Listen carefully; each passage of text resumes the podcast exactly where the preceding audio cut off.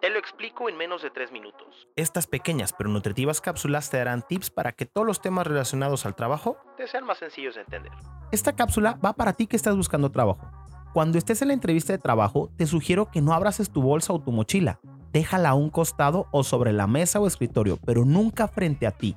No cruces los brazos y tampoco te recargues en una silla al inicio. Esto muestra un poco de inseguridad y bloquea de manera inconsciente. Se ve como una barrera, la manera correcta de sentarse es un poco inclinado hacia adelante y con los brazos abiertos. Se vale con las manos cruzadas, pero procura no hacerlo por mucho tiempo.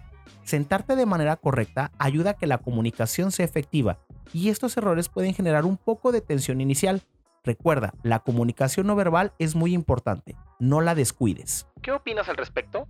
Házmelo saber a través de mis redes. Me encuentras en TikTok, Instagram, YouTube, Spotify, Facebook como arroba Rizo te busca. Ahí encontrarás también otro tipo de tips y consejos como por ejemplo para tu próxima entrevista de trabajo. Y si tienes alguna pregunta, házmelo saber a través de mis redes y la próxima cápsula será respondiendo tu pregunta.